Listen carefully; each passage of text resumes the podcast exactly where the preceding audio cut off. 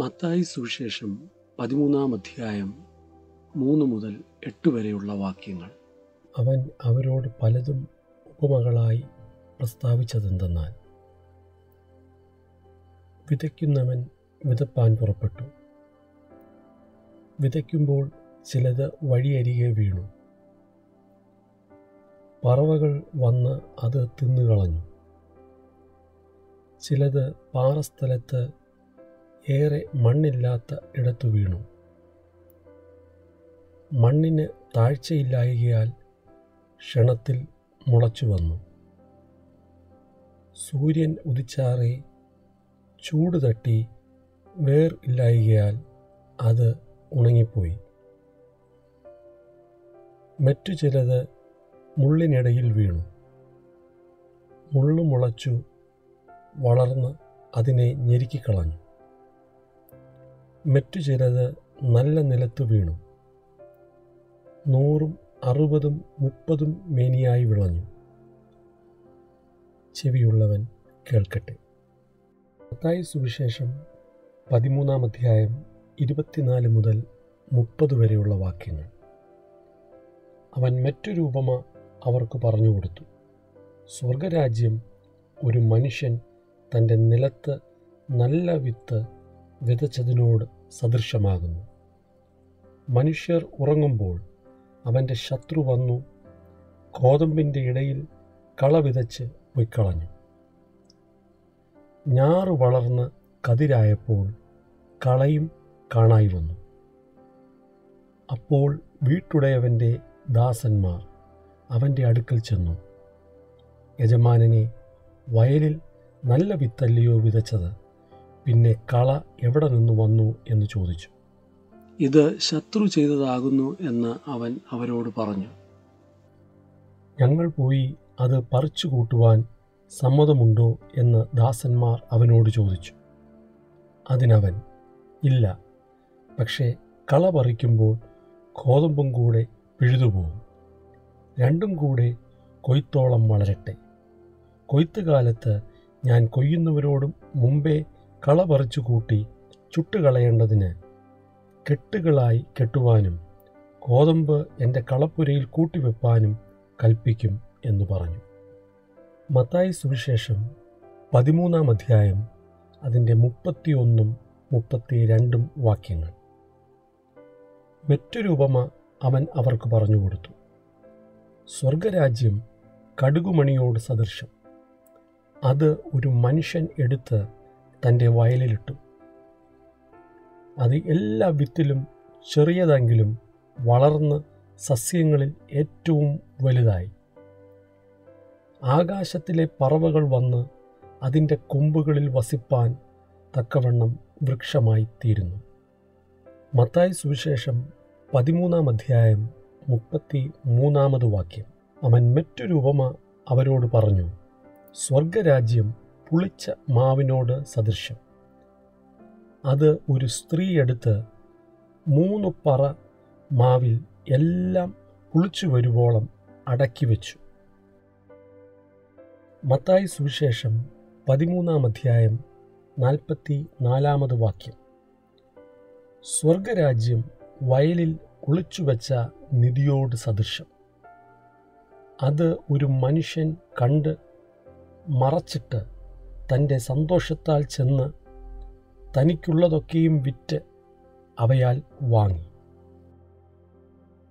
മത്തായി സുവിശേഷം പതിമൂന്നാം അധ്യായം അതിന്റെ നാൽപ്പത്തി അഞ്ചും നാൽപ്പത്തി ആറും വാക്യങ്ങൾ. പിന്നെയും സ്വർഗരാജ്യം നല്ല മുത്ത് അന്വേഷിക്കുന്ന ഒരു വ്യാപാരിയോട് സദൃശം. അവൻ വിലയേറിയ ഒരു മുത്ത് കണ്ടെത്തിയാറെ ചെന്ന് തനിക്കുള്ളതൊക്കെയും വിറ്റ് അത് വാങ്ങി. മത്തായി സുവിശേഷം പതിമൂന്നാം അധ്യായം നാൽപ്പത്തിയേഴ് മുതൽ അൻപത് വരെയുള്ള വാക്യങ്ങൾ.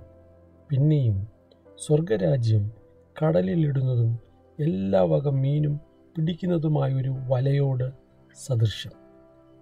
നിറഞ്ഞപ്പോൾ അവർ അത് വലിച്ച് കരയ്ക്ക് കയറ്റി ഇരുന്നു കൊണ്ട് നല്ലത് പാത്രങ്ങളിൽ കൂട്ടിവെച്ചു ചീത്ത എറിഞ്ഞു കളഞ്ഞു. അങ്ങനെ തന്നെ ലോകാവസാനത്തിൽ സംഭവിക്കും. ദൂതന്മാർ പുറപ്പെട്ട് നീതിമാന്മാരുടെ ഇടയിൽ നിന്ന് ദുഷ്ടന്മാരെ വേർതിരിച്ച് തീച്ചൂളയിൽ ഇട്ടുകളയും. മർക്കോസിന്റെ സുവിശേഷം നാലാം അധ്യായം ഇരുപത്തിയാറ് മുതൽ ഇരുപത്തി ഒൻപത് വരെയുള്ള വാക്യങ്ങൾ. പിന്നെ അവൻ പറഞ്ഞത് ദൈവരാജ്യം ഒരു മനുഷ്യൻ മണ്ണിൽ വിത്ത് എറിഞ്ഞ ശേഷം രാവും പകലും ഉറങ്ങിയും എഴുന്നേറ്റും ഇരിക്കെ അവൻ അറിയാതെ വിത്ത് മുളച്ച് വളരുന്നതുപോലെ ആകുന്നു. ഭൂമി സ്വയമായി മുമ്പേ ഞാറും പിന്നെ കതിരും പിന്നെ കതിരിൽ നിറഞ്ഞ മണിയും ഇങ്ങനെ വിളയുന്നു. ധാന്യം വിളയുമ്പോൾ കൊയ്ത്തായതുകൊണ്ട് അവൻ ഉടനെ അരിവാൾ വയ്ക്കുന്നു മത്തായി സുവിശേഷം ഇരുപതാം അധ്യായം അതിന്റെ ഒന്ന് മുതൽ പതിനാറ് വരെയുള്ള വാക്യങ്ങൾ. സ്വർഗരാജ്യം തന്റെ മുന്തിരിത്തോട്ടത്തിൽ വേലക്കാരെ വിളിച്ചാക്കേണ്ടതിന് പുലർച്ചയ്ക്ക് പുറപ്പെട്ട വീട്ടുടയവനോട് സദൃശം വേലക്കാരോട് അവൻ ദിവസത്തേക്ക് ഓരോ വെള്ളിക്കാശ് പറഞ്ഞൊത്തിട്ട് അവരെ മുന്തിരിത്തോട്ടത്തിൽ അയച്ചു. മൂന്നാം മണി നേരത്തും പുറപ്പെട്ടു മറ്റു ചിലർ ചന്തയിൽ മിനക്കെട്ട് നിൽക്കുന്നത് കണ്ടു. നിങ്ങളും മുന്തിരിത്തോട്ടത്തിൽ പോകുവിൻ ന്യായമായത് തരാം എന്നവരോട് പറഞ്ഞു. അവർ പോയി അവൻ ആറാം മണി നേരത്തും ഒമ്പതാം മണി നേരത്തും ചെന്ന് അങ്ങനെ തന്നെ ചെയ്തു. പതിനൊന്നാം മണി നേരത്തും ചെന്ന് മറ്റു ചിലർ നിൽക്കുന്നത് കണ്ടിട്ട് നിങ്ങൾ ഇവിടെ പകൽ മുഴുവനും മിനക്കെട്ട് നിൽക്കുന്നത് എന്ത്? എന്ന് ചോദിച്ചു. ഞങ്ങളെ ആരും കൂലിക്ക് വിളിക്കായക കൊണ്ടത്രേ എന്ന് അവർ പറഞ്ഞപ്പോൾ നിങ്ങളും മുന്തിരിത്തോട്ടത്തിലേക്ക് ചെല്ലുവിൻ എന്ന് അവരോട് പറഞ്ഞു. സന്ധ്യയായപ്പോൾ മുന്തിരിത്തോട്ടത്തിന്റെ ഉടയവൻ തന്റെ വിചാരകനോട് വേലക്കാരെ വിളിച്ച് പിമ്പന്മാർ തുടങ്ങി മുമ്പന്മാർ വരെ അവർക്ക് കൂലി കൊടുക്കുക എന്ന് പറഞ്ഞു. അങ്ങനെ പതിനൊന്നാം മണി നേരത്ത് വന്നവർ ചെന്ന് ഓരോ വെള്ളിക്കാശ് വാങ്ങി. മുമ്പന്മാർ വന്നപ്പോൾ തങ്ങൾക്ക് അധികം കിട്ടും എന്ന് നിരൂപിച്ചു. അവർക്കും ഓരോ വെള്ളിക്കാശ് കിട്ടി. അത് വാങ്ങിയിട്ട് അവർ വീട്ടുടയവന്റെ നേരെ പിറുപിറുത്തു. ഈ പിമ്പന്മാർ ഒരു മണി നേരം മാത്രം വേല ചെയ്തിട്ടും നീ അവരെ പകലത്തെ ഭാരവും വെയിലും സഹിച്ച ഞങ്ങളോട് സമമാക്കിയല്ലോ എന്ന് പറഞ്ഞു. അവരിൽ ഒരുത്തനോട് അവൻ ഉത്തരം പറഞ്ഞത് സ്നേഹിത ഞാൻ നിന്നോട് അന്യായം ചെയ്യുന്നില്ല. നീ എന്നോട് ഒരു പണം പറഞ്ഞൊത്തില്ലയോ? നിന്റേത് വാങ്ങി പൊയ്ക്കൊള്ളുക. നിനക്ക് തന്നതുപോലെ ഈ പിമ്പനും കൊടുപ്പാൻ എനിക്ക് മനസ്സ്. എനിക്കുള്ളതിനെ കൊണ്ട് മനസ്സുപോലെ ചെയ്യുവാൻ എനിക്ക് ന്യായമില്ലയോ? ഞാൻ നല്ലവനാകൊണ്ട് നിന്റെ കണ്ണ് കടിക്കുന്നുവോ? ഇങ്ങനെ പിമ്പന്മാർ മുമ്പന്മാരും മുമ്പന്മാർ പിമ്പന്മാരും ആകും. മത്തായി സുവിശേഷം ഇരുപത്തി അഞ്ചാം അധ്യായം പതിനാല് മുതൽ മുപ്പത് വരെയുള്ള വാക്യങ്ങൾ. ഒരു മനുഷ്യൻ പരദേശത്ത് പോകുമ്പോൾ ദാസന്മാരെ വിളിച്ച് തന്റെ സമ്പത്ത് അവരെ ഏൽപ്പിച്ചു. ഒരുവന് അഞ്ച് താലന്ത് ഒരുവന് രണ്ട് ഒരുവന് ഒന്ന്. ഇങ്ങനെ ഓരോരുത്തന് അവനവന്റെ പ്രാപ്തി പോലെ കൊടുത്ത് യാത്ര പുറപ്പെട്ടു. അഞ്ച് താലന്ത് ലഭിച്ചവൻ ഉടനെ ചെന്ന് വ്യാപാരം ചെയ്ത് വേറെ അഞ്ച് താലന്ത് സമ്പാദിച്ചു. അങ്ങനെ തന്നെ രണ്ട് താലന്ത് ലഭിച്ചവൻ വേറെ രണ്ട് നേടി. ഒന്ന് ലഭിച്ചവനോ പോയി നിലത്ത് ഒരു കുഴി കുഴിച്ച് യജമാനന്റെ ദ്രവ്യം മറച്ചുവെച്ചു. വളരെ കാലം കഴിഞ്ഞ ശേഷം ആ ദാസന്മാരുടെ യജമാനൻ വന്ന് അവരുമായി കണക്ക് തീർത്തു. അഞ്ച് താലന്ത് ലഭിച്ചവൻ അടുക്ക വന്ന് വേറെ അഞ്ചു കൂടെ കൊണ്ടുവന്നു. യജമാനനെ അഞ്ച് താലന്തല്ലോ എന്നെ ഏൽപ്പിച്ചത്. ഞാൻ അഞ്ച് താലന്ത് കൂടെ നേടിയിരിക്കുന്നു എന്ന് പറഞ്ഞു. അതിന് യജമാനൻ നന്ന് നല്ലവനും വിശ്വസ്തനുമായ ദാസനെ നീ അല്പത്തിൽ വിശ്വസ്തനായിരുന്നു. ഞാൻ നിന്നെ അധികത്തിന് വിചാരകനാക്കും. നിന്റെ യജമാനന്റെ സന്തോഷത്തിലേക്ക് പ്രവേശിക്കുക എന്നവനോട് പറഞ്ഞു. രണ്ട് താലന്ത് ലഭിച്ചവനും അടുക്കി വന്നു. യജമാനനെ രണ്ട് താലന്തല്ലോ എന്നെ ഏൽപ്പിച്ചത്. ഞാൻ രണ്ട് താലന്ത് കൂടെ നേടിയിരിക്കുന്നു എന്ന് പറഞ്ഞു. അതിന് യജമാനൻ നന്ന് നല്ലവനും വിശ്വസ്തനുമായ ദാസനെ നീ അല്പത്തിൽ വിശ്വസ്തനായിരുന്നു. ഞാൻ നിന്നെ അധികത്തിന് വിചാരകനാക്കും. നിന്റെ യജമാനന്റെ സന്തോഷത്തിലേക്ക് പ്രവേശിക്കുക എന്നവനോട് പറഞ്ഞു ഒരു താലന്ത് ലഭിച്ചവനും അടുക്ക വന്നു.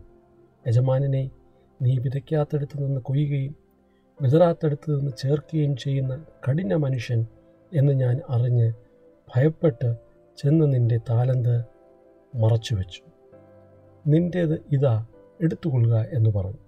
അതിന് യജമാനൻ ഉത്തരം പറഞ്ഞത് ദുഷ്ടനും മടിയനുമായ ദാസനെ ഞാൻ വിതയ്ക്കാത്തടുത്ത് നിന്ന് കൊയ്യുകയും വിതറാത്തടത്ത് നിന്ന് ചേർക്കുകയും ചെയ്യുന്നവൻ എന്ന് നീ അറിഞ്ഞുവല്ലോ.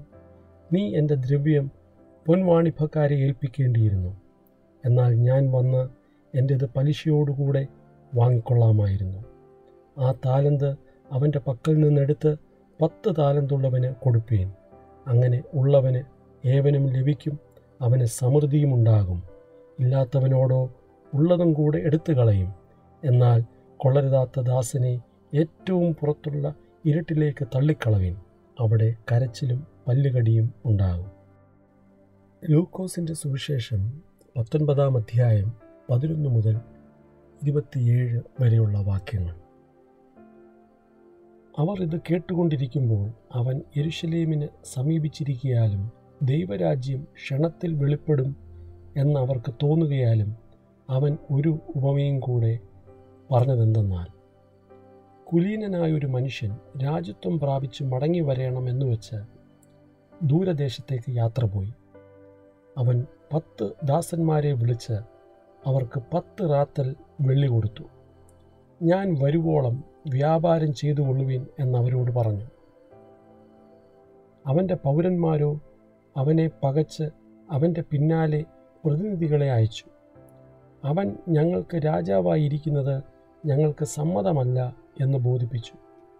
അവൻ രാജ്യത്വം പ്രാപിച്ച് മടങ്ങി വന്നപ്പോൾ താൻ ദ്രവ്യം കൊടുത്തിരുന്ന ദാസന്മാർ വ്യാപാരം ചെയ്ത് എന്ത് നേടി എന്നറിയേണ്ടതിന് അവരെ വിളിപ്പാൻ കൽപ്പിച്ചു.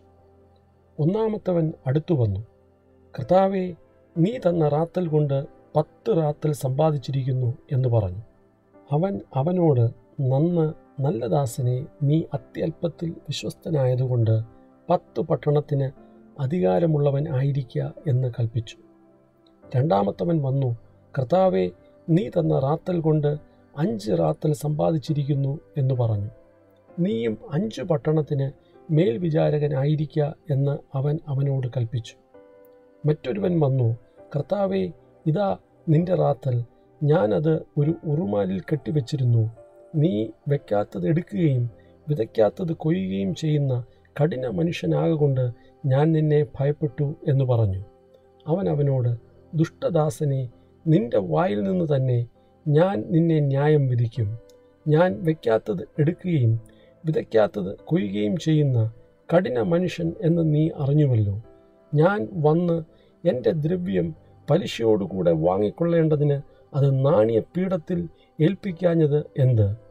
പിന്നെ അവൻ അരികെ നിൽക്കുന്നവരോട് ആ റാത്തൽ അവന്റെ പക്കൽ നിന്ന് എടുത്ത് പത്ത് റാത്തലുള്ളവന് കൊടുപ്പീൻ എന്ന് പറഞ്ഞു. കർത്താവെ അവന് പത്ത് റാത്തലുണ്ടല്ലോ എന്ന് അവർ പറഞ്ഞു. ഉള്ളവന് ഏവനും കൊടുക്കും ഇല്ലാത്തവനോട് ഉള്ളതും കൂടെ എടുത്തു കളയും എന്ന് ഞാൻ നിങ്ങളോട് പറയുന്നു. എന്നാൽ ഞാൻ തങ്ങൾക്ക് രാജാവായിരിക്കുന്നത് സമ്മതമില്ലാത്ത ശത്രുക്കളായവരെ ഇവിടെ കൊണ്ടുവന്ന് എന്റെ മുമ്പിൽ വെച്ച് കൊന്നുകളവീൻ എന്ന് അവൻ കൽപ്പിച്ചു. ലൂക്കോസിന്റെ സുവിശേഷം പതിനേഴാം അധ്യായം അതിന്റെ ഏഴ് മുതൽ പത്ത് വരെയുള്ള വാക്യങ്ങൾ. നിങ്ങളിൽ ആർക്കെങ്കിലും ഉഴുകയോ മേയ്ക്കുകയോ ചെയ്യുന്ന ഒരു ദാസനുണ്ടെന്നിരിക്കട്ടെ. അവൻ വയലിൽ നിന്ന് വരുമ്പോൾ നീ ക്ഷണത്തിൽ വന്ന് ഊണിനിരിക്കുക എന്ന് അവനോട് പറയുമോ?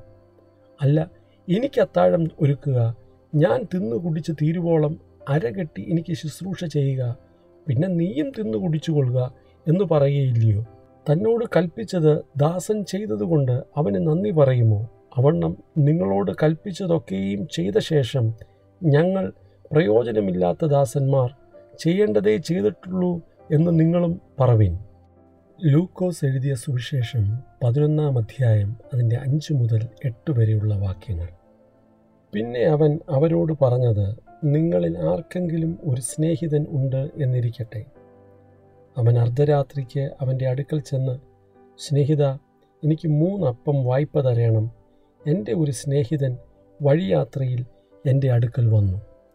അവൻ വിളമ്പിക്കൊടുപ്പാൻ എന്റെ പക്കൽ ഏതുമില്ല എന്ന് അവനോട് പറഞ്ഞാൽ എന്നെ പ്രയാസപ്പെടുത്തരുത്. കഥ കടച്ചിരിക്കുന്നു. പൈതങ്ങളും എന്നോടുകൂടെ കിടക്കുന്നു. എഴുന്നേറ്റ് തരുവാൻ എനിക്ക് കഴിയുകയില്ല എന്നകത്തു നിന്ന് ഉത്തരം പറഞ്ഞാലും അവൻ സ്നേഹിതനാകൊണ്ട് എഴുന്നേറ്റ് അവൻ കൊടുക്കയില്ലെങ്കിലും അവൻ ലജ്ജ കൂടാതെ മുട്ടുക നിമിത്തം എഴുന്നേറ്റ് അവന് വേണ്ടുന്നിടത്തോളം കൊടുക്കും എന്ന് ഞാൻ നിങ്ങളോട് പറയുന്നു. ലൂക്കോസ് എഴുതിയ സുവിശേഷം പതിനെട്ടാം അധ്യായം അതിന്റെ ഒന്ന് മുതൽ എട്ട് വരെയുള്ള വാക്യങ്ങൾ. മടുത്തു പോകാതെ എപ്പോഴും പ്രാർത്ഥിക്കണം എന്നുള്ളതിന് അവൻ അവരോട് ഒരു ഉപമ പറഞ്ഞത്. ദൈവത്തെ ഭയവും മനുഷ്യനെ ശങ്കയുമില്ലാത്ത ഒരു ന്യായാധിപൻ ഒരു പട്ടണത്തിലുണ്ടായിരുന്നു. ആ പട്ടണത്തിൽ ഒരു വിധവയും ഉണ്ടായിരുന്നു. അവൾ അവന്റെ അടുക്കൽ ചെന്നു. എന്റെ പ്രതിയോഗിയോട് പ്രതിക്രിയ നടത്തി രക്ഷിക്കണമേ എന്ന് പറഞ്ഞു. അവന് കുറേ കാലത്തേക്ക് മനസ്സില്ലായിരുന്നു. പിന്നെ അവൻ എനിക്ക് ദൈവത്തെ ഭയവും മനുഷ്യനെ ശങ്കയുമില്ല എങ്കിലും വിധവ എന്നെ അസഹ്യമാക്കുന്നതുകൊണ്ട് ഞാൻ അവളെ പ്രതിക്രിയ നടത്തി രക്ഷിക്കും. അല്ലെങ്കിൽ അവൾ ഒടുവിൽ വന്ന് എന്നെ മുഖത്തടിക്കും എന്ന് ഉള്ളുകൊണ്ട് പറഞ്ഞു. അനീതിയുള്ള ന്യായാധിപൻ പറയുന്നത് കേൾപ്പീൻ.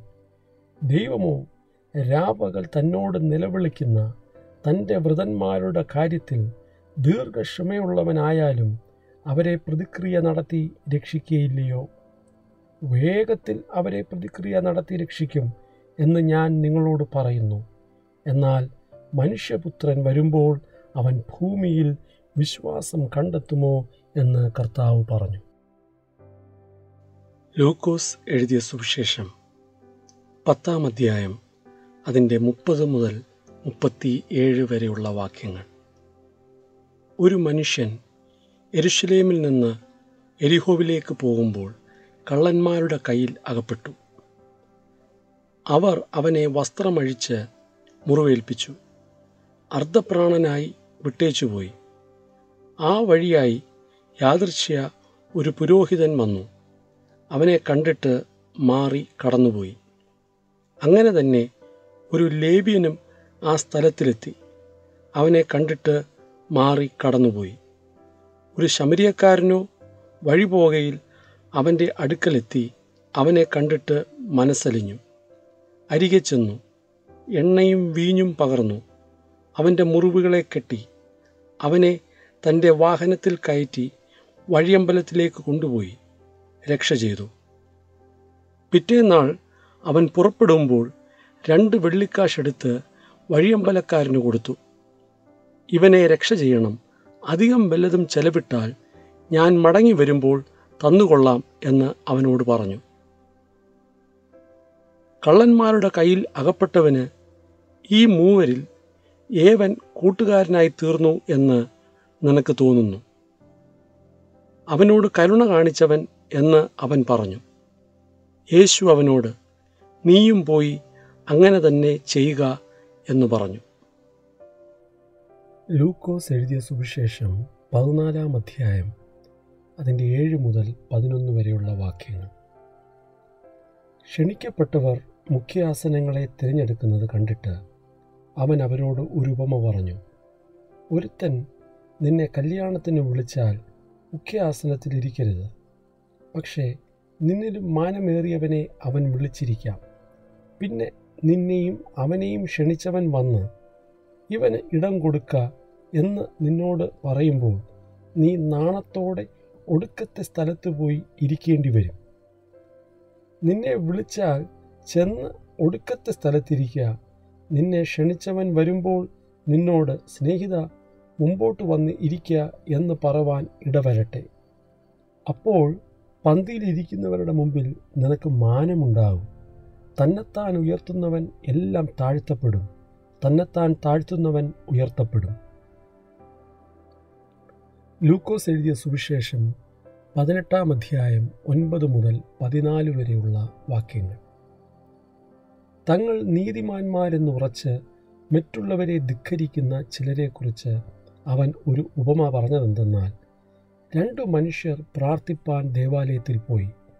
ഒരുത്തൻ പരീശൻ മറ്റവൻ ചുങ്കക്കാരൻ. പരീശൻ നിന്നുകൊണ്ട് തന്നോട് തന്നെ ദൈവമേ പിടിച്ചുപറിക്കാർ നീതികെട്ടവർ വ്യഭിചാരികൾ മുതലായ ശേഷം മനുഷ്യരെ പോലെയോ ഈ ചുങ്കക്കാരനെ പോലെയോ ഞാൻ അല്ലായികയാൽ നിന്നെ വാഴ്ത്തുന്നു. ആഴ്ചയിൽ രണ്ടു വട്ടം ഉപവസിക്കുന്നു നേടുന്നതിലൊക്കെയും പതാരം കൊടുത്തു വരുന്നു എന്നിങ്ങനെ പ്രാർത്ഥിച്ചു. ചുങ്കക്കാരനോ ദൂരത്ത് നിന്നുകൊണ്ട് സ്വർഗത്തേക്ക് നോക്കുവാൻ പോലും തുനിയാതെ മാറത്തടിച്ചു. ദൈവമേ പാവിയായ എന്നോട് കരുണയുണ്ടാകണമേ എന്ന് പറഞ്ഞു. അവൻ നീതീകരിക്കപ്പെട്ടവനായി വീട്ടിലേക്ക് പോയി. മറ്റവൻ അങ്ങനെയല്ല. തന്നെത്താൻ ഉയർത്തുന്നവൻ എല്ലാം താഴ്ത്തപ്പെടും. തന്നെത്താൻ താഴ്ത്തുന്നവൻ എല്ലാം ഉയർത്തപ്പെടും എന്ന് ഞാൻ നിങ്ങളോട് പറയുന്നു. ലൂക്കോസിന്റെ സുവിശേഷം പന്ത്രണ്ടാം അധ്യായം അതിന്റെ പതിനാറ് മുതൽ ഇരുപത്തി ഒന്ന് വരെയുള്ള വാക്യങ്ങൾ. ധനവാനായ ഒരു മനുഷ്യന്റെ ഭൂമി നന്നായി വിളഞ്ഞു. അപ്പോൾ അവൻ ഞാൻ എന്ത് ചെയ്യണ്ടു? എന്റെ വിളവ് കൂട്ടിവെപ്പാൻ സ്ഥലം പോരാ എന്ന് ഉള്ളിൽ വിചാരിച്ചു. പിന്നെ അവൻ പറഞ്ഞത് ഞാൻ ഇത് ചെയ്യും. എന്റെ കളപ്പുരകളെ പൊളിച്ച് അധികം വലിയവ പണിത് എന്റെ വിളവും വസ്തുവകയും എല്ലാം അതിൽ കൂട്ടിവെക്കും. എന്നിട്ട് എന്നോട് തന്നെ നിനക്ക് ഏറിയ ആണ്ടുകൾക്ക് മതിയായ അനവധി വസ്തുവക സ്വരൂപിച്ചു വച്ചിരിക്കുന്നു. ആശ്വസിക്കുക തിന്നുക കുടിക്കുക ആനന്ദിക്കുക എന്ന് പറയും. ദൈവമോ അവനോട് മൂടാ ഈ രാത്രിയിൽ നിന്റെ പ്രാണനെ നിന്നോട് ചോദിക്കും. പിന്നെ നീ ഒരുക്കി വെച്ചത് ആർക്കാകും എന്ന് പറഞ്ഞു. ദൈവവിഷയമായി സമ്പന്നനാകാതെ തനിക്ക് തന്നെ നിക്ഷേപിക്കുന്നവന്റെ കാര്യം ഇങ്ങനെയാകുന്നു.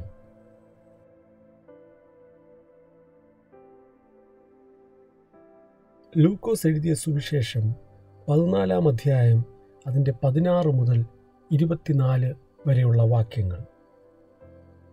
ഒരു മനുഷ്യൻ വലിയൊരു അത്താഴമൊരുക്കി പലരെയും ക്ഷണിച്ചു.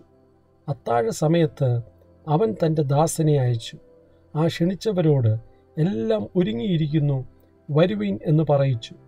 എല്ലാവരും ഒരുപോലെ ഒഴിവ് കഴിവ് പറഞ്ഞു തുടങ്ങി. ഒന്നാമത്തവൻ അവനോട് ഞാനൊരു നിലം കൊണ്ടതിനാൽ അത് ചെന്ന് കാണേണ്ടുന്ന ആവശ്യമുണ്ട്. എന്നോട് ക്ഷമിച്ചു കൊള്ളണം എന്ന് ഞാൻ അപേക്ഷിക്കുന്നു എന്ന് പറഞ്ഞു.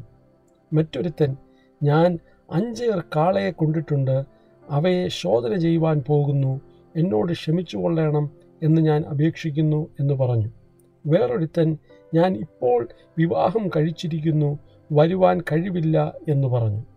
ദാസൻ മടങ്ങി വന്ന് യജമാനനോട് അറിയിച്ചു അപ്പോൾ വീട്ടുടയവൻ കോപിച്ച് ദാസനോട് നീ വേഗം പട്ടണത്തിലെ വീതികളിലും ഇടത്തെരുക്കളിലും ചെന്ന് ദരിദ്രന്മാർ അംഗഹീനന്മാർ കുരുടന്മാർ മുടന്തന്മാർ എന്നിവരെ കൂട്ടിക്കൊണ്ടുവരിക എന്ന് കൽപ്പിച്ചു. പിന്നെ ദാസൻ യജമാനനെ കൽപ്പിച്ചത് ചെയ്തിരിക്കുന്നു ഇനിയും സ്ഥലമുണ്ട് എന്ന് പറഞ്ഞു. യജമാനൻ ദാസനോട് നീ പെരുവഴികളിലും വേലികൾ കരികയും പോയി എന്റെ വീട് നിറയേണ്ടതിന് കണ്ടവരെ അകത്തു വരുവാൻ നിർബന്ധിക്കുക ആ ക്ഷണിച്ച പുരുഷന്മാർ ആരും എന്റെ അത്താഴം ആസ്വദിക്കുകയില്ല എന്ന് ഞാൻ നിങ്ങളോട് പറയുന്നു എന്ന് പറഞ്ഞു. ലൂക്കോസ് എഴുതിയ സുവിശേഷം പതിനാറാം അധ്യായം ഒന്നു മുതൽ ഒൻപത് വരെയുള്ള വാക്യങ്ങൾ. പിന്നെ അവൻ ശിഷ്യന്മാരോട് പറഞ്ഞത് ധനവാനായ ഒരു മനുഷ്യന് ഒരു കാര്യവിചാരകനുണ്ടായിരുന്നു അവൻ അവന്റെ വസ്തുവക നാനാവിധമാക്കുന്നു എന്ന് ചിലർ അവനെ കുറ്റം പറഞ്ഞു. അവൻ അവനെ വിളിച്ചു നിന്നെക്കൊണ്ട് ഈ കേൾക്കുന്നത് എന്ത്? നിന്റെ കാര്യവിചാരത്തിന്റെ കണക്ക് ഏൽപ്പിച്ചു തരിക. നീ ഇനി കാര്യവിചാരകനായിരിക്കാൻ പാടില്ല എന്ന് പറഞ്ഞു. എന്നാറേ കാര്യവിചാരകൻ ഞാൻ എന്തു ചെയ്യേണ്ടു? യജമാനൻ കാര്യവിചാരത്തിൽ നിന്ന് എന്നെ നീക്കുവാൻ പോകുന്നു. കിളപ്പാൻ എനിക്ക് പ്രാപ്തിയില്ല. ഇരപ്പാൻ ഞാൻ നാണിക്കുന്നു. എന്നെ കാര്യവിചാരത്തിൽ നിന്ന് നീക്കിയാൽ അവർ എന്നെ തങ്ങളുടെ വീടുകളിൽ ചേർത്തുകൊള്ളുവാൻ തക്കവണ്ണം ഞാൻ ചെയ്യേണ്ടുന്നത് എന്ത് എന്ന് എനിക്കറിയാം എന്ന് ഉള്ളുകൊണ്ട് പറഞ്ഞു. പിന്നെ അവൻ യജമാനന്റെ കടക്കാരിൽ ഓരോരുത്തനെ വരുത്തി ഒന്നാമത്തവനോട് നീ യജമാനന് എത്ര കടപ്പെട്ടിരിക്കുന്നു? എന്ന് ചോദിച്ചു. നൂറ് കുടം എണ്ണ എന്ന് അവൻ പറഞ്ഞു. അവൻ അവനോട് നിന്റെ കൈച്ചീട്ട് വാങ്ങി വേഗം ഇരുന്ന് അമ്പത് എന്ന് എഴുതുക എന്ന് പറഞ്ഞു. അതിന്റെ ശേഷം മറ്റൊരുത്തനോട് നീ എത്ര കടപ്പെട്ടിരിക്കുന്നു? എന്ന് ചോദിച്ചു.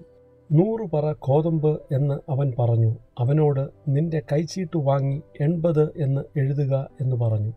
ഈ അനീതിയുള്ള കാര്യവിചാരകൻ ബുദ്ധിയോടെ പ്രവർത്തിച്ചതുകൊണ്ട് യജമാനൻ അവനെ പുകഴ്ത്തി.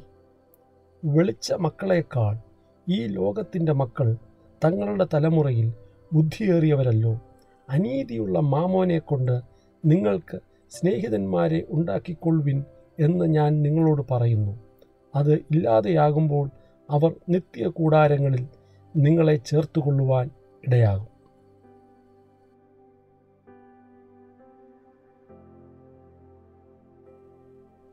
ലൂക്കോസ് എഴുതിയ സുവിശേഷം പതിനഞ്ചാം അധ്യായം അതിന്റെ മൂന്ന് മുതൽ ഏഴ് വരെയുള്ള വാക്യങ്ങൾ. അവൻ ഈ ഉപമ പറഞ്ഞു നിങ്ങളിൽ ഒരു ആൾക്ക് നൂറ് ആടുണ്ട് എന്നിരിക്കട്ടെ. അതിൽ ഒന്ന് കാണാതെ പോയാൽ അവൻ തൊണ്ണൂറ്റൊമ്പതിനെയും മരുഭൂമിയിൽ വിട്ടേച്ച് ആ കാണാതെ പോയതിനെ കണ്ടെത്തും വരെ നോക്കി നടക്കാതിരിക്കുമോ? കണ്ടു കിട്ടിയാൽ സന്തോഷിച്ച് ചുമലിലെടുത്ത് വീട്ടിൽ വന്ന് സ്നേഹിതന്മാരെയും അയൽക്കാരെയും വിളിച്ചുകൂട്ടി കാണാതെ പോയ എന്റെ ആടിനെ കണ്ടുകിട്ടിയതുകൊണ്ട് എന്നോടുകൂടെ സന്തോഷിപ്പീൻ എന്ന് അവരോട് പറയും. അങ്ങനെ തന്നെ മാനസാന്തരം കൊണ്ട് ആവശ്യമില്ലാത്ത തൊണ്ണൂറ്റൊമ്പത് നീതിമാന്മാരെ കുറിച്ചുള്ളതിനേക്കാൾ മാനസാന്തരപ്പെടുന്ന ഒരു പാപിയെ ചൊല്ലി സ്വർഗത്തിൽ അധികം സന്തോഷമുണ്ടാകും എന്ന് ഞാൻ നിങ്ങളോട് പറയുന്നു. ലൂക്കോസ് എഴുതിയ സുവിശേഷം പതിനഞ്ചാം അധ്യായം അതിന്റെ എട്ട് മുതൽ പത്ത് വരെയുള്ള വാക്യങ്ങൾ. അല്ല ഒരു സ്ത്രീക്ക് പത്ത് ദ്രഹ്മ ഉണ്ട് എന്നിരിക്കട്ടെ. ഒരു ദ്രഹ്മ കാണാതെ പോയാൽ അവൾ വിളക്ക് കത്തിച്ച് വീടടിച്ചു വാരി അത് കണ്ടു കിട്ടും വരെ സൂക്ഷ്മതയോടെ അന്വേഷിക്കാതിരിക്കുമോ? കണ്ടു കിട്ടിയാൽ സ്നേഹിതന്മാരെയും അയൽക്കാരിത്തികളെയും വിളിച്ചുകൂട്ടി കാണാതെ പോയ ദ്രഹ്മ കണ്ടു കിട്ടിയതുകൊണ്ട് എന്നോടുകൂടെ സന്തോഷിപ്പീൻ എന്ന് പറയും. അങ്ങനെ തന്നെ മാനസാന്തരപ്പെടുന്ന ഒരു പാവിയെക്കുറിച്ച് ദൈവദൂതന്മാരുടെ മധ്യേ സന്തോഷമുണ്ടാകും എന്ന് ഞാൻ നിങ്ങളോട് പറയുന്നു. ലൂക്കോസ് എഴുതിയ സുവിശേഷം പതിനഞ്ചാം അധ്യായം പതിനൊന്ന് മുതൽ മുപ്പത്തിരണ്ട് വരെയുള്ള വാക്യങ്ങൾ. പിന്നെയും അവൻ പറഞ്ഞത് ഒരു മനുഷ്യന് രണ്ട് പുത്രന്മാരുണ്ടായിരുന്നു. അവരിൽ ഇളയവൻ അപ്പനോട് അപ്പാ വസ്തുവിൽ എനിക്ക് വരേണ്ടുന്ന പങ്ക് തരയണമേ എന്ന് പറഞ്ഞു. അവൻ അവർക്ക് മുതൽ പകുത്തു കൊടുത്തു. ഏറെ നാൾ കഴിയും മുമ്പേ ഇളയ മകൻ സകലവും സ്വരൂപിച്ച് ദൂരദേശത്തേക്ക് യാത്രയായി. അവിടെ ദുർനടപ്പുകാരനായി ജീവിച്ച് വസ്തു നാനാവിധമാക്കി കളഞ്ഞു എല്ലാം ചെലവഴിച്ച ശേഷം ആ ദേശത്ത് കഠിന ക്ഷാമമുണ്ടായിട്ട് അവന് മുട്ടുവന്നു തുടങ്ങി. അവൻ ആ ദേശത്തിലെ പൗരന്മാരിൽ ഒരുത്തനെ ചെന്ന് ആശ്രയിച്ചു. അവൻ അവനെ തന്റെ വയലിൽ പന്നികളെ മേയ്പ്പാൻ അയച്ചു. പന്നി തിന്നുന്ന വാളവര കൊണ്ട് വയറ് നിറപ്പാൻ അവൻ ആഗ്രഹിച്ചു. എങ്കിലും ആരും അവന് കൊടുത്തില്ല. അപ്പോൾ സുബോധം വന്നിട്ട് അവൻ എന്റെ അപ്പന്റെ എത്ര കൂലിക്കാർ ഭക്ഷണം കഴിച്ച് ശേഷിപ്പിക്കുന്നു. ഞാനോ വിശപ്പ് കൊണ്ട് നശിച്ചു പോകുന്നു.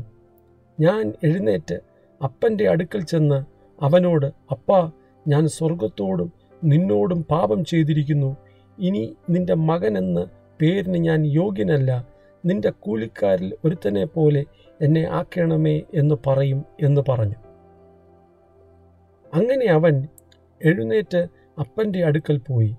ദൂരത്തു നിന്ന് തന്നെ അപ്പൻ അവനെ കണ്ട് മനസ്സലിഞ്ഞ് ഓടിച്ചെന്ന് അവന്റെ കഴുത്ത് കെട്ടിപ്പിടിച്ച് അവനെ ചുംബിച്ചു.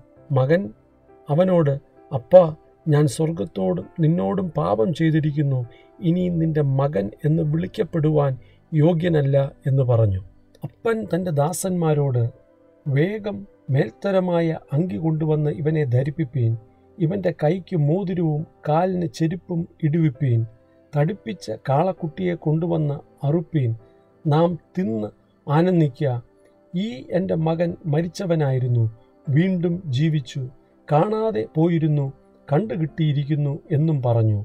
അങ്ങനെ അവർ ആനന്ദിച്ചു തുടങ്ങി. അവന്റെ മൂത്ത മകൻ വയലിലായിരുന്നു. അവൻ വന്ന് വീട്ടിനോട് അടുത്തപ്പോൾ വാദ്യവും നൃത്തഘോഷവും കേട്ടു. ബാല്യക്കാരിൽ ഒരുത്തനെ വിളിച്ച് ഇതെന്ത് എന്ന് ചോദിച്ചു. അവൻ അവനോട് നിന്റെ സഹോദരൻ വന്നു. നിന്റെ അപ്പൻ അവനെ സൗഖ്യത്തോടെ കിട്ടിയതുകൊണ്ട് തടിപ്പിച്ച കാളക്കുട്ടിയെ അറുത്തു എന്ന് പറഞ്ഞു. അപ്പോൾ അവൻ കോപിച്ചു. അകത്ത് കടപ്പാൻ മനസ്സില്ലാതെ നിന്നു. അപ്പൻ പുറത്തു വന്ന് അവനോട് അപേക്ഷിച്ചു. അവൻ അവനോട് ഇത്ര കാലമായി ഞാൻ നിന്നെ സേവിക്കുന്നു. നിന്റെ കൽപ്പന ഒരിക്കലും ലംഘിച്ചിട്ടില്ല. എന്നാൽ എന്റെ ചങ്ങാതികളുമായി ആനന്ദിക്കേണ്ടതിന് നീ ഒരിക്കലും എനിക്കൊരു ആട്ടിൻകുട്ടിയെ തന്നിട്ടില്ല. വേശ്യമാരോട് കൂടി നിന്റെ മുതൽ തിന്നുകളഞ്ഞ ഈ നിന്റെ മകൻ വന്നപ്പോഴേക്കോ തടിപ്പിച്ച കാളക്കുട്ടിയെ അവനു വേണ്ടി അറുത്തുവല്ലോ എന്നുത്തരം പറഞ്ഞു. അതിന് അവൻ അവനോട് മകനെ നീ എപ്പോഴും എന്നോട് കൂടെ ഇരിക്കുന്നുവല്ലോ എനിക്കുള്ളതെല്ലാം നിന്റേതാകുന്നു. നിന്റെ ഈ സഹോദരനോ മരിച്ചവനായിരുന്നു. വീണ്ടും ജീവിച്ചു. കാണാതെ പോയിരുന്നു. കണ്ടുകിട്ടിയിരിക്കുന്നു ആകയാൽ ആനന്ദിച്ച് സന്തോഷിക്കേണ്ടത് ആവശ്യമായിരുന്നു എന്ന് പറഞ്ഞു. ലൂക്കോസ് എഴുതിയ സുവിശേഷം ഏഴാം അധ്യായം നാൽപ്പത്തിയൊന്ന് മുതൽ നാൽപ്പത്തിമൂന്ന് വരെയുള്ള വാക്യങ്ങൾ. കടം കൊടുക്കുന്ന ഒരുത്തന് രണ്ട് കടക്കാറുണ്ടായിരുന്നു ഒരുത്തൻ അഞ്ഞൂറ് വെള്ളിക്കാശും മറ്റവൻ അമ്പത് വെള്ളിക്കാശും കൊടുപ്പാനുണ്ടായിരുന്നു. വീട്ടുവാൻ അവർക്ക് വകയില്ലായകയാൽ അവൻ ഇരുവർക്കും ഇളച്ചു കൊടുത്തു. എന്നാൽ അവരിൽ ആർ അവനെ അധികം സ്നേഹിക്കും. അധികം ഇളച്ചു കിട്ടിയവൻ എന്ന് ഞാൻ ഊഹിക്കുന്നു എന്ന് ഷിമോൻ പറഞ്ഞു. അവൻ അവനോട് നീ വിധിച്ചത് ശരിയെന്ന് പറഞ്ഞു. മത്തായി എഴുതിയ സുവിശേഷം ഇരുപത്തി അഞ്ചാം അധ്യായം അതിന്റെ ഒന്ന് മുതൽ പതിമൂന്ന് വരെയുള്ള വാക്യങ്ങൾ. സ്വർഗരാജ്യം മണവാളനെ എതിരേൽപ്പാൻ വിളക്കെടുത്തും കൊണ്ട് പുറപ്പെട്ട പത്ത് കന്യകമാരോട് സദൃശ്യമാകും. അവരിൽ അഞ്ചു പേർ ബുദ്ധിയില്ലാത്തവരും അഞ്ചു പേർ ബുദ്ധിയുള്ളവരുമായിരുന്നു. ബുദ്ധിയില്ലാത്തവർ വിളക്കെടുത്തപ്പോൾ എണ്ണയെടുത്തില്ല. ബുദ്ധിയുള്ളവരോ വിളക്കോടുകൂടെ പാത്രത്തിൽ എണ്ണയും എടുത്തു. പിന്നെ മണവാളൻ താമസിക്കുമ്പോൾ എല്ലാവരും മയക്കം പിടിച്ചു ഉറങ്ങി. അർദ്ധരാത്രിക്കോ മണവാളൻ വരുന്നു. അവനെ എതിരേൽപ്പാൻ പുറപ്പെടുവിൻ എന്ന് ആർപ്പുവിളിയുണ്ടായി. അപ്പോൾ കന്യകമാർ എല്ലാവരും എഴുന്നേറ്റ് വിളക്ക് തെളിയിച്ചു. എന്നാൽ ബുദ്ധിയില്ലാത്തവർ ബുദ്ധിയുള്ളവരോട് ഞങ്ങളുടെ വിളക്ക് കെട്ടുപോകുന്നതുകൊണ്ട് നിങ്ങളുടെ എണ്ണയിൽ കുറെ ഞങ്ങൾക്ക് തരുവീൻ എന്ന് പറഞ്ഞു. ബുദ്ധിയുള്ളവർ ഞങ്ങൾക്കും നിങ്ങൾക്കും പോരാ എന്ന് വരാതിരിപ്പാൻ നിങ്ങൾ വിൽക്കുന്നവരുടെ അടുക്കൽ പോയി വാങ്ങിക്കൊള്ളുവിൻ എന്ന് ഉത്തരം പറഞ്ഞു.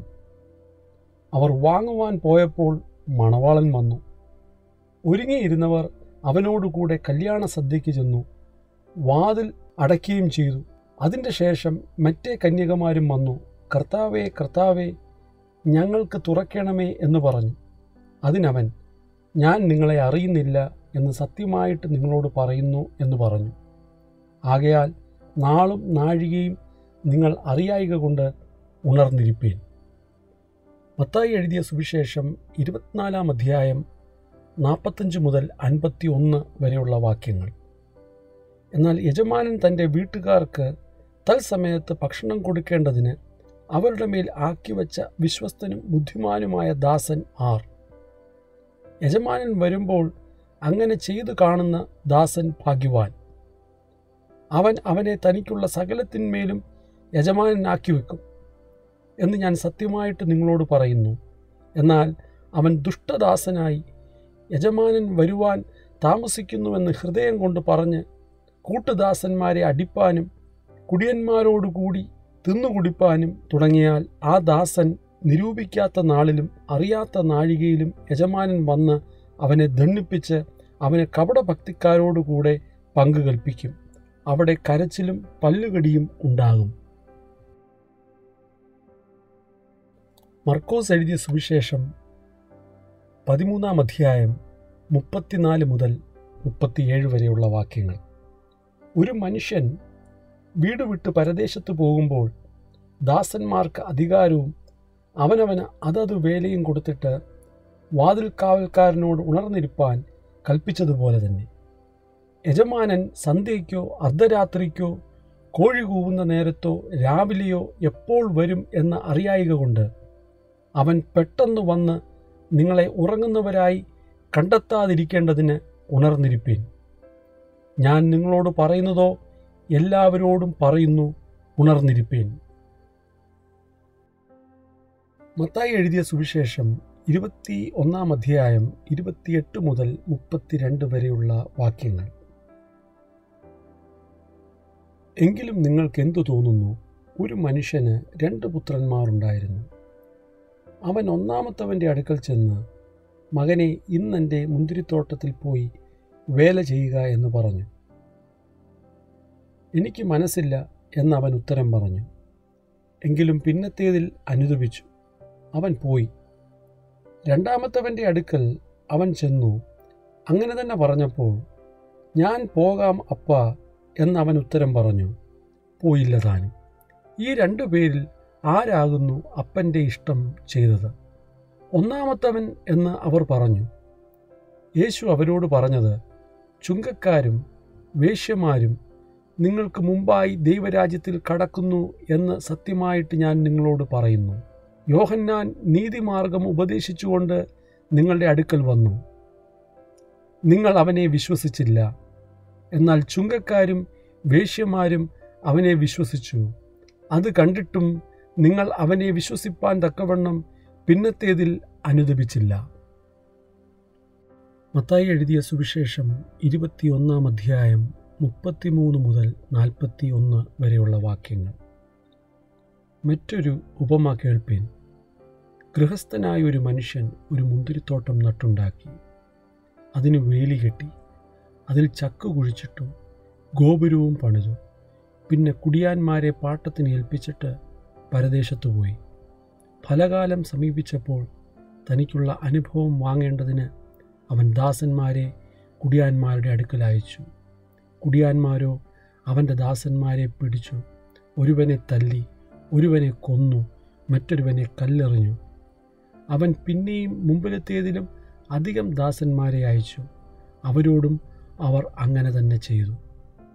ഒടുവിൽ അവൻ എന്റെ മകനെ അവർ ശങ്കിക്കും എന്ന് പറഞ്ഞു. മകനെ അവരുടെ അടുക്കൽ അയച്ചു. മകനെ കണ്ടിട്ട് കുടിയാന്മാർ ഇവൻ അവകാശി. വരുവിൻ നാം അവനെ കൊന്ന് അവന്റെ അവകാശം കൈവശമാക്കുക എന്ന് തമ്മിൽ പറഞ്ഞു. അവനെ പിടിച്ച് തോട്ടത്തിൽ നിന്ന് പുറത്താക്കി കൊന്നുകളഞ്ഞു. ആകയാൽ മുന്തിരിത്തോട്ടത്തിന്റെ ഉടയവൻ വരുമ്പോൾ ആ കുടിയാന്മാരോട് എന്തു ചെയ്യും? അവൻ ആ വല്ലാത്തവരെ വല്ലാതെ നിഗ്രഹിച്ച് തക്ക സമയത്ത് അനുഭവം കൊടുക്കുന്ന വേറെ കുടിയാന്മാർക്ക് തോട്ടമേൽപ്പിക്കും എന്ന് അവർ അവനോട് പറഞ്ഞു. മത്തായി എഴുതിയ സുവിശേഷം ഇരുപത്തിരണ്ടാം അധ്യായം ഒന്ന് മുതൽ പതിനാല് വരെയുള്ള വാക്യങ്ങൾ. യേശു പിന്നെയും അവരോട് ഉപമകളായി പ്രസ്താവിച്ചതെന്തെന്നാൽ സ്വർഗരാജ്യം തന്റെ പുത്രനു വേണ്ടി കല്യാണ സദ്യ കഴിച്ച ഒരു രാജാവിനോട് സദൃശ്യം. അവൻ കല്യാണത്തിന് ക്ഷണിച്ചവരെ വിളിക്കേണ്ടതിന് ദാസന്മാരെ പറഞ്ഞയച്ചു. അവർക്കോ വരുവാൻ മനസ്സായില്ല. പിന്നെയും അവൻ മറ്റ് ദാസന്മാരെ അയച്ചു.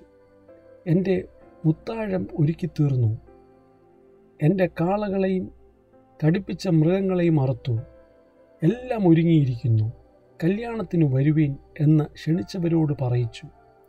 അവർ അത് കൂട്ടാക്കാതെ ഒരുത്തൻ തന്റെ നിലത്തിലേക്കും മറ്റൊരുത്തൻ തന്റെ വ്യാപാരത്തിനും പൊയ്ക്കളഞ്ഞു. ശേഷമുള്ളവർ അവന്റെ ദാസന്മാരെ പിടിച്ചു അപമാനിച്ചു കൊന്നുകളഞ്ഞു. രാജാവ് കോപിച്ചു സൈന്യങ്ങളെ അയച്ചു ആ കുലപാതകന്മാരെ മുടിച്ചു അവരുടെ പട്ടണം ചുട്ടുകളഞ്ഞു. പിന്നെ അവൻ ദാസന്മാരോട് കല്യാണം ഒരുങ്ങിയിരിക്കുന്നു ക്ഷണിക്കപ്പെട്ടവരോ യോഗ്യരായില്ല. ആകയാൽ വഴിത്തലയ്ക്കൽ ചെന്ന് കാണുന്നവരെയൊക്കെയും കല്യാണത്തിന് വിളിപ്പീൻ എന്ന് പറഞ്ഞു. ആ ദാസന്മാർ പെരുവഴികളിൽ പോയി കണ്ട ദുഷ്ടന്മാരെയും നല്ലവരെയും എല്ലാം കൂട്ടിക്കൊണ്ടുവന്നു. കല്യാണശാല വിരുന്നുകാരെ കൊണ്ട് നിറഞ്ഞു. വിരുന്നുകാരെ നോക്കുവാൻ രാജാവ് അകത്തു വന്നപ്പോൾ കല്യാണ വസ്ത്രം ധരിക്കാത്ത ഒരു മനുഷ്യനെ അവിടെ കണ്ടു. സ്നേഹിത നീ കല്യാണ വസ്ത്രമില്ലാതെ ഇവിടെ അകത്തു വന്നത് എങ്ങനെയെന്ന് ചോദിച്ചു. എന്നാൽ അവന് വാക്ക് മുട്ടിപ്പോയി. രാജാവ് ശുശ്രൂഷക്കാരോട് ഇവനെ കൈയും കാലും കെട്ടി ഏറ്റവും പുറത്തുള്ള ഇരുട്ടിൽ തള്ളിക്കളവിൻ. അവിടെ കരച്ചിലും പല്ലുകടിയും ഉണ്ടാകും എന്ന് പറഞ്ഞു. വിളിക്കപ്പെട്ടവർ അനേകർ തിരഞ്ഞെടുക്കപ്പെട്ടവരോ ചുരുക്കം. മത്തായി എഴുതിയ സുവിശേഷം പതിനെട്ടാം അധ്യായം ഇരുപത്തിമൂന്ന് മുതൽ മുപ്പത്തി അഞ്ച് വരെയുള്ള വാക്യങ്ങൾ. സ്വർഗരാജ്യം തന്റെ ദാസന്മാരുമായി കണക്ക് തീർപ്പാൻ ഭാവിക്കുന്ന ഒരു രാജാവിനോട് സദൃശ്യം. അവൻ കണക്ക് നോക്കി തുടങ്ങിയപ്പോൾ പതിനായിരം താലന്ത് കടംപെട്ട ഒരുത്തനെ അവന്റെ അടുക്കൽ കൊണ്ടുവന്നു. അവന് വീട്ടുവാൻ വകയില്ലായകയാൽ അവന്റെ യജമാനൻ അവനെയും ഭാര്യയെയും മക്കളെയും അവനുള്ളതൊക്കെയും വിറ്റ് കടം തീർപ്പാൻ കൽപ്പിച്ചു. അതുകൊണ്ട് ആ ദാസൻ വീണ് അവനെ നമസ്കരിച്ചു. യജമാനനെ എന്നോട് ക്ഷമ തോന്നണമേ ഞാൻ സകലവും തന്നു തീർക്കാം എന്ന് പറഞ്ഞു. അപ്പോൾ ആ ദാസന്റെ യജമാനൻ മനസ്സലിഞ്ഞു. അവനെ വിട്ടയച്ച് കടവും ഇളച്ചു കൊടുത്തു. ആ ദാസൻ പോകുമ്പോൾ തനിക്ക് നൂറ് വെള്ളിക്കാശ് കടംപെട്ട ഒരു കൂട്ടുദാസനെ കണ്ടു. തൊണ്ടയ്ക്ക് പിടിച്ച് ഞെക്കി. നിന്റെ കടം തീർക്കുക എന്ന് പറഞ്ഞു. അവന്റെ കൂട്ടുദാസൻ എന്നോട് ക്ഷമ തോന്നണമേ ഞാൻ തന്നു തീർക്കാം എന്ന് അവനോട് അപേക്ഷിച്ചു. എന്നാൽ അവൻ മനസ്സില്ലാതെ ഉടനെ ചെന്ന് കടം വീട്ടുവോളം അവനെ തടവിൽ ആക്കിച്ചു. ഈ സംഭവിച്ചത് അവന്റെ കൂട്ടുദാസന്മാർ കണ്ടിട്ട് വളരെ ദുഃഖിച്ചു. ചെന്ന് സംഭവിച്ചതൊക്കെയും യജമാനനെ ബോധിപ്പിച്ചു. യജമാനൻ അവനെ വിളിച്ചു ദുഷ്ടദാസനെ നീ എന്നോട് അപേക്ഷിക്കിയാൽ ഞാൻ ആ കടമൊക്കെയും ഇളച്ചു തന്നുവല്ലോ. എനിക്ക് നിന്നോട് കരുണ തോന്നിയതുപോലെ നിനക്കും കൂട്ടുദാസനോട് കരുണ തോന്നേണ്ടതല്ലയോ എന്ന് പറഞ്ഞു. അങ്ങനെ യജമാനൻ കോപിച്ചു അവൻ കടമൊക്കെയും തീർക്കുവോളം അവനെ ദണ്ണിപ്പിക്കുന്നവരുടെ കയ്യിൽ ഏൽപ്പിച്ചു. നിങ്ങൾ ഓരോരുത്തൻ സഹോദരനോട് ഹൃദയപൂർവം ക്ഷമിക്കാഞ്ഞാൽ സ്വർഗസ്ഥനായ എന്റെ പിതാവ് അങ്ങനെ തന്നെ നിങ്ങളോടും ചെയ്യും. ലൂക്കോസ് എഴുതിയ സുവിശേഷം പതിമൂന്നാം അധ്യായം ആറു മുതൽ ഒൻപത് വരെയുള്ള വാക്യങ്ങൾ. അവൻ ഈ ഉപമയും പറഞ്ഞു ഒരുത്തന് തന്റെ മുന്തിരിത്തോട്ടത്തിൽ നട്ടിരുന്ന ഒരു അത്തിവൃക്ഷമുണ്ടായിരുന്നു. അവൻ അതിൽ ഫലം തിരഞ്ഞു വന്നു കണ്ടില്ലതാനും. അവൻ തോട്ടക്കാരനോട് ഞാൻ ഇപ്പോൾ മൂന്ന് സംവത്സരമായി ഈ അത്തിയിൽ ഫലം തിരഞ്ഞു വരുന്നു കാണുന്നില്ലതാനും. അതിനെ വെട്ടിക്കളക. അത് നിലത്തെ നിഷ്ഫലമാക്കുന്നത് എന്തിനെന്ന് പറഞ്ഞു. അതിനവൻ കർത്താവെ ഞാൻ അതിനു ചുറ്റും കിളച്ച് വളമിടുവോളം ഈ ആണ്ടുകൂടെ നിൽക്കട്ടെ. മേലാൽ കായ്ച്ചെങ്കിലോ ഇല്ലെങ്കിൽ വെട്ടിക്കളയാം എന്നുത്തരം പറഞ്ഞു.